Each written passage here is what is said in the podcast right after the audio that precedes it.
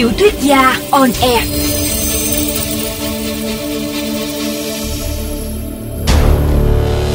Săn cá thần Tiểu thuyết dài kỳ của Đặng Thiều Quang Chương 1 Bước ngoặt định mệnh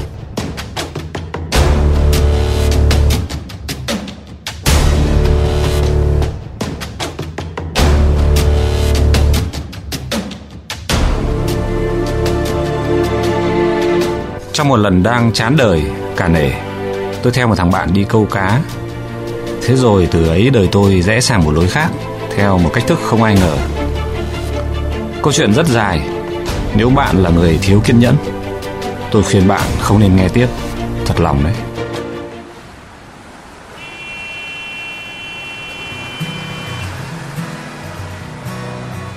Vốn dĩ tôi cũng chẳng phải là người kiên nhẫn. Vì thế suốt mấy năm đi làm cho một công ty tư nhân Tôi thường phát điên lên với những bản báo cáo, Những con số, Những công việc không tên linh tinh. Tôi trở nên dễ cáu kỉnh với đồng nghiệp, Kể cả với sếp. Dễ hiểu là con đường hoạn lộ của tôi hầu như vô vọng. Cuộc sống cứ như một giấc mơ vậy. Đến lúc tỉnh ra thì đã quá muộn. Một ngày kia tôi chợt nhận ra mình đã làm một tay cạo giấy quèn, Vật vờ, Như bao nhiêu kẻ khác. Đã là một gã đàn ông có vợ và một cậu con trai lên 6 tuổi Cậu con trai bắt đầu vào học lớp 1 đúng lúc nền kinh tế thế giới suy thoái Công ty tôi sa sút theo Thu nhập của tôi trở nên thảm hại Thế rồi một ngày nọ, thằng bạn tôi rủ đi câu cá ở sông Thiêng, mãi tận huyện nào đó xa xôi vùng Tây Bắc. Đang lúc cãi cọ với vợ, tôi gật đầu liền. Vì nói chung mọi chuyện chẳng thể tồi tệ hơn nữa. Tôi lên công ty xin nghỉ nốt những ngày phép quý báu, rồi trở về nhà vớ vài bộ quần áo. Nhắn tin cho vợ. Anh đi công tác vài ngày, có gì về nói chuyện sau. Thế là lên đường.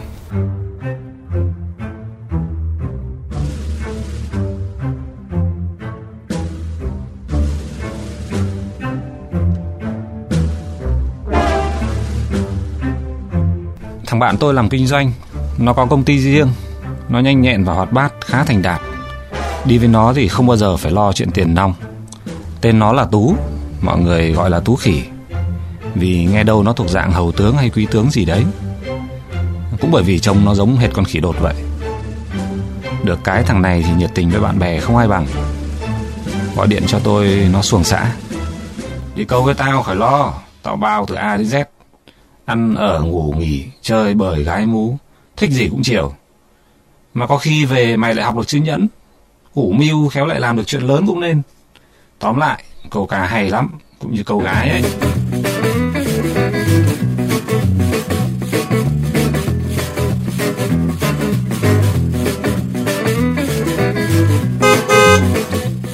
Nó đánh xe đến đón tôi ở đầu ngõ, chiếc xe bảy chỗ màu bạc quen thuộc. Cửa mở ra, Thấy bên lái phụ một em ờ, sành điệu con hàng hiệu Kính mát đen xì, Che khép khuôn mặt.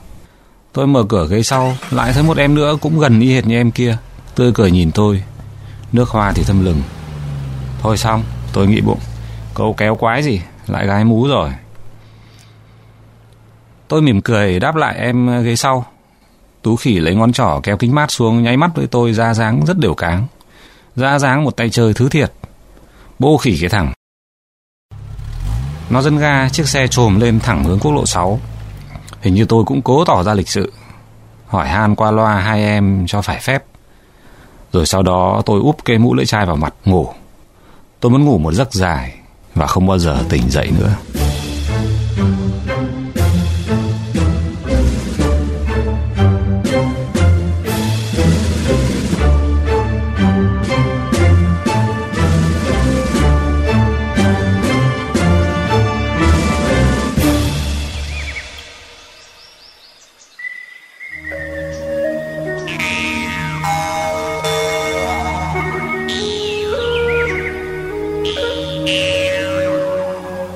Sông Thiêng bắt nguồn từ đâu đó ở mãi vùng thượng Lào.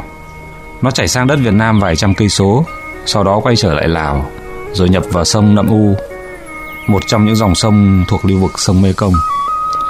Một nhánh khác của sông Thiêng tách ra, thông với sông Mã và chảy xuôi về biển Đông. Chính hệ thống sông ngòi chẳng chịt phức tạp, cộng với địa hình hiểm trở, đã tạo ra nhiều gành thác ngoạn mục bất ngờ, nhiều vướng nước xoáy âm u kỳ bí và theo dệt nên những câu chuyện khó tin. Tú Khỉ vốn là thành viên lâu năm của một câu lạc bộ dã ngoại, chuyên lọ mọ rừng rú, câu cá, săn bắn. Cách đây vài tuần, dân bản xứ ở sông Thiêng gọi điện cho Tú Khỉ, báo tin rằng ở ngay gần biên giới, một con cá to khủng khiếp đã xuất hiện trở lại sau nhiều năm biến mất. Nó đã từng nuốt sống hàng chục con chó của dân bản trong vòng một tháng.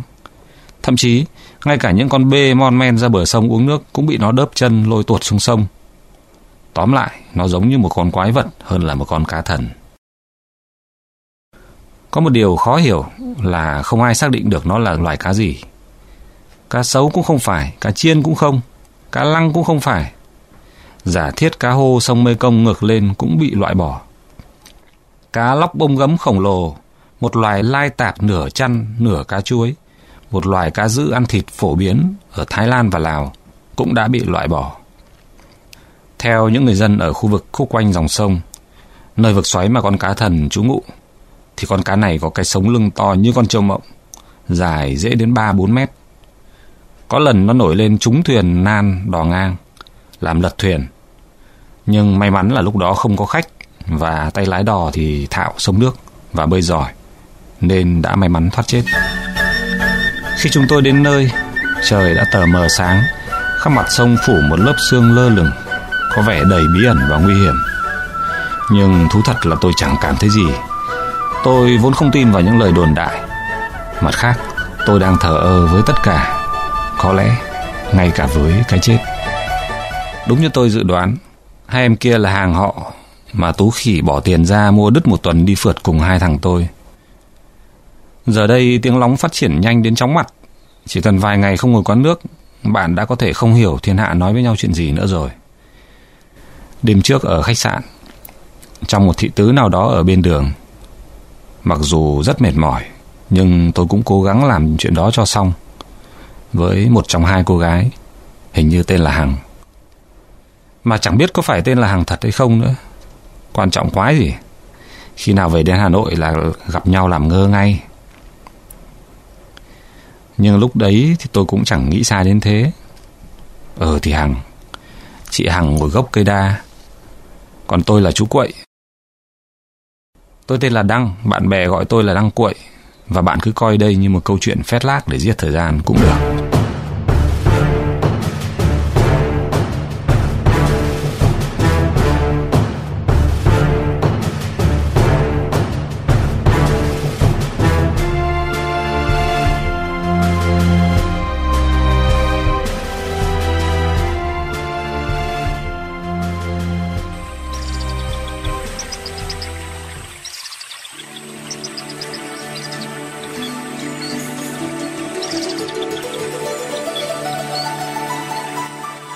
Tú khỉ lôi đồ nghề câu cá trong cốp xe và trên nóc xe ra.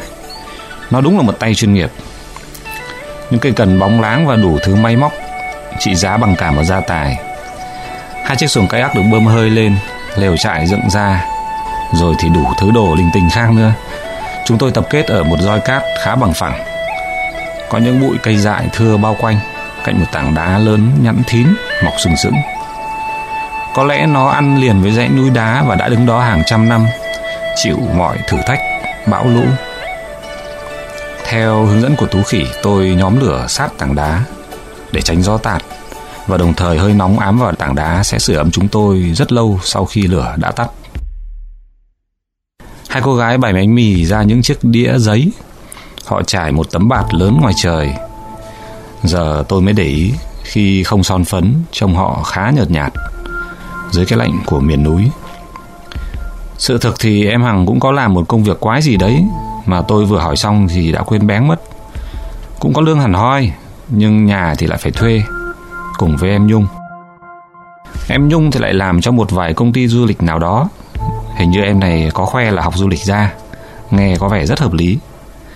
À, duy chỉ có điều là tôi cũng chưa buồn hỏi một ngày đi khách của các em là bao tiền.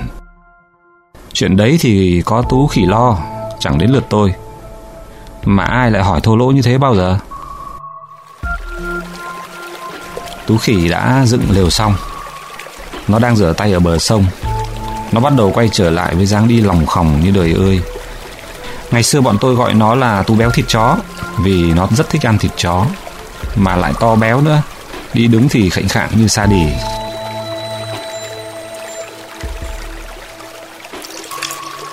Tôi rót cà phê ra mấy cái cốc giấy, Mở nắp hộp sữa, Pha cà phê sữa cho hai cô gái. Còn tôi và Tú Khỉ uống cà phê đen pha đường. Thực ra trên xe Tú Khỉ Có lắp cả máy làm đá Và ngăn ướp lạnh đồ uống. Chạy bằng điện ắc quy. Nhưng hôm nay trời lạnh quá, Cho nên chúng tôi uống đen nóng. Giống như hầu hết những gã đàn ông có tiền khác, Tú Khỉ say mê đồ chơi xe hơi, Sùng bái thiết bị high-tech Xe nó lắp đủ thứ linh tinh trên đời. Có lẽ chỉ thiếu mỗi giản hỏa tiễn nữa thôi. Trong chốc lát Tú Khỉ lắp ráp mọi thứ thành những bộ cần câu hoàn chỉnh. Không thừa, không thiếu bộ phận nào. Nó vừa lắp vừa giảng giải cho tôi cách sử dụng, cách câu cá. Rằng phải ném mồi thế nào, thu dây ra làm sao Khi cá cắn thì phải làm những gì Vân vân. Tôi gật đầu bừa phứa Không thể nào nhớ nổi cái quy trình rắc rối ấy. Ngày xưa tôi câu cá rất đơn giản Chỉ một cây cần trúc Với dây cước Pha lông gà Thêm lưỡi câu móc con run Thế là xong Tú khỉ tỏ ra rất nghi ngờ khi thấy tôi cứ gật gà gật gù Nó liên tục giảng giải Nhai đi nhai lại Rằng à, mày phải nhớ thế này Mày phải làm thế nọ Mày hiểu không? Mày hiểu chưa? Mày hiểu chưa nào? cháu hiểu Tôi nói Hai cô gái đang làm gì đó ở phía bờ sông Họ vừa nói chuyện vừa cọ rửa những chiếc thìa dĩa và vỏ hộp. Làn sương khói lơ lửng trên mặt sông khiến cho họ nổi bật một cách kỳ lạ. Một cô gái mặc chiếc áo dạ màu đen, cổ áo giả lông trồn. Cô ta bất chợt té nước lên cô gái mặc áo đỏ, khiến cô kia cười ré lên những tiếng lảnh lót và sau đó bắt đầu té nước lại. Hẳn là nước sông rất lạnh. Tú khỉ đang mải mê chơi đầu hàng, cũng phải giật mình quay ra nhìn. Nó chửi đồng một câu rất tục tĩu rồi tiếp tục quay lại với đống đồ chơi của mình. Tôi khép vạt áo khoác, chụp thêm một chiếc mũ lưỡi chai, rụt đầu rụt cổ lại. Tối qua thế nào? Tú khỉ hỏi chúng không? Cũng tạm ổn. Tạm thôi à? Ừ, nói chung là ngon. Ê, ngon là ngon chứ sao lại nói chung? Ờ thì ngon. Tôi đáp. Tao thật Tú khi đổi giọng. Mày quên mẹ nó mọi chuyện đi hộ tao cái Đã đi chơi là phải vui vẻ, tận hưởng. Về tính sau Con vợ mày nó mà bố láo Thì giải tán khẩn trương. Tầm này gái ngon kiếm đâu chả được. Mày hiểu không? Đừng có để đàn bà nó lấn tới Cứ phải rắn với chúng nó. Mày hiểu không? Đéo hiểu Tôi lại đáp. Tú khỉ câm tịt. Nó lắc đầu vẻ chán ngán Rồi ném mồi ra phía vực nước sâu sau đó cắm cần câu vào những cái giá đỡ găm vào bờ cát. Tất cả có bốn chiếc cần câu giống y hệt nhau, chỉ khác mỗi màu. Cần đen của tao nhá, nó nói to, cần đỏ là của mày, màu vàng là của em Nhung, còn màu xanh của em Hằng. Nhớ chưa? Tất cả đều là của mày hết đấy, bọn tao thèm vào, thằng của nợ. Tôi đáp trả lời, trong khi đó thì hai cô gái khúc khích cười sau lưng. Tú khỉ thậm chí chẳng buồn tự ái. Nó vẫn cười ha hả mãi không thôi. Nó nắn nót chỉnh sửa những chiếc cần câu, rồi cẩn thận gắn những chiếc chuông lục lạc nhỏ vào đầu cần câu. Sau đó lại khuỳnh khuỳnh quay trở lại với cái thùng nhựa như một con đười ơi vui vẻ. Tôi nhún vai châm một điếu thuốc, quay lại nói với hai cô gái. Anh không giống nó. Tối nay hai em ở chung lều với anh. Hai cô gái lại nhìn nhau cười ré lên. Tao nghe thấy hết rồi nhá. Tú khỉ nói vọng lại. Tối nay cho hai em xử lý nó, đằng nào anh cũng thức câu cá cả đêm. Chịu anh thật đấy, đúng là đồ điên. Cô gái áo đỏ kêu lên. Nó là thằng điên hạng nặng, anh biết từ lâu rồi. Đúng lúc đó, có tiếng chuông lục lạc kêu len keng. Một trong bốn chiếc cần câu đang giật đùng đùng. Tôi nhận ra nó chính là một trong những chiếc cần câu màu đỏ. Màu đỏ, của tao, của tao nhá, cấm sờ vào. Tôi kêu lên, rồi quẳng vội điếu thuốc lá và lao tới tim đập thình thịch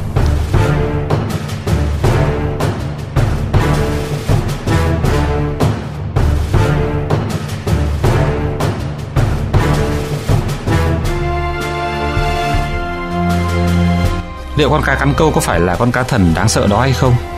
Câu trả lời sẽ có vào đêm mai. Mời các bạn đón nghe. Tiểu thuyết giao ne được phát trên sóng FM 91 MHz vào 0 giờ đến 0 giờ 30 mỗi đêm và thính giả có thể nghe lại hoặc tải bản audio trên vovgiao thông.vn. Tôi là Đặng Thiều Quang, tác giả của truyện Săn Cá Thần. Xin chào và hẹn gặp lại các bạn trong chương trình đêm mai.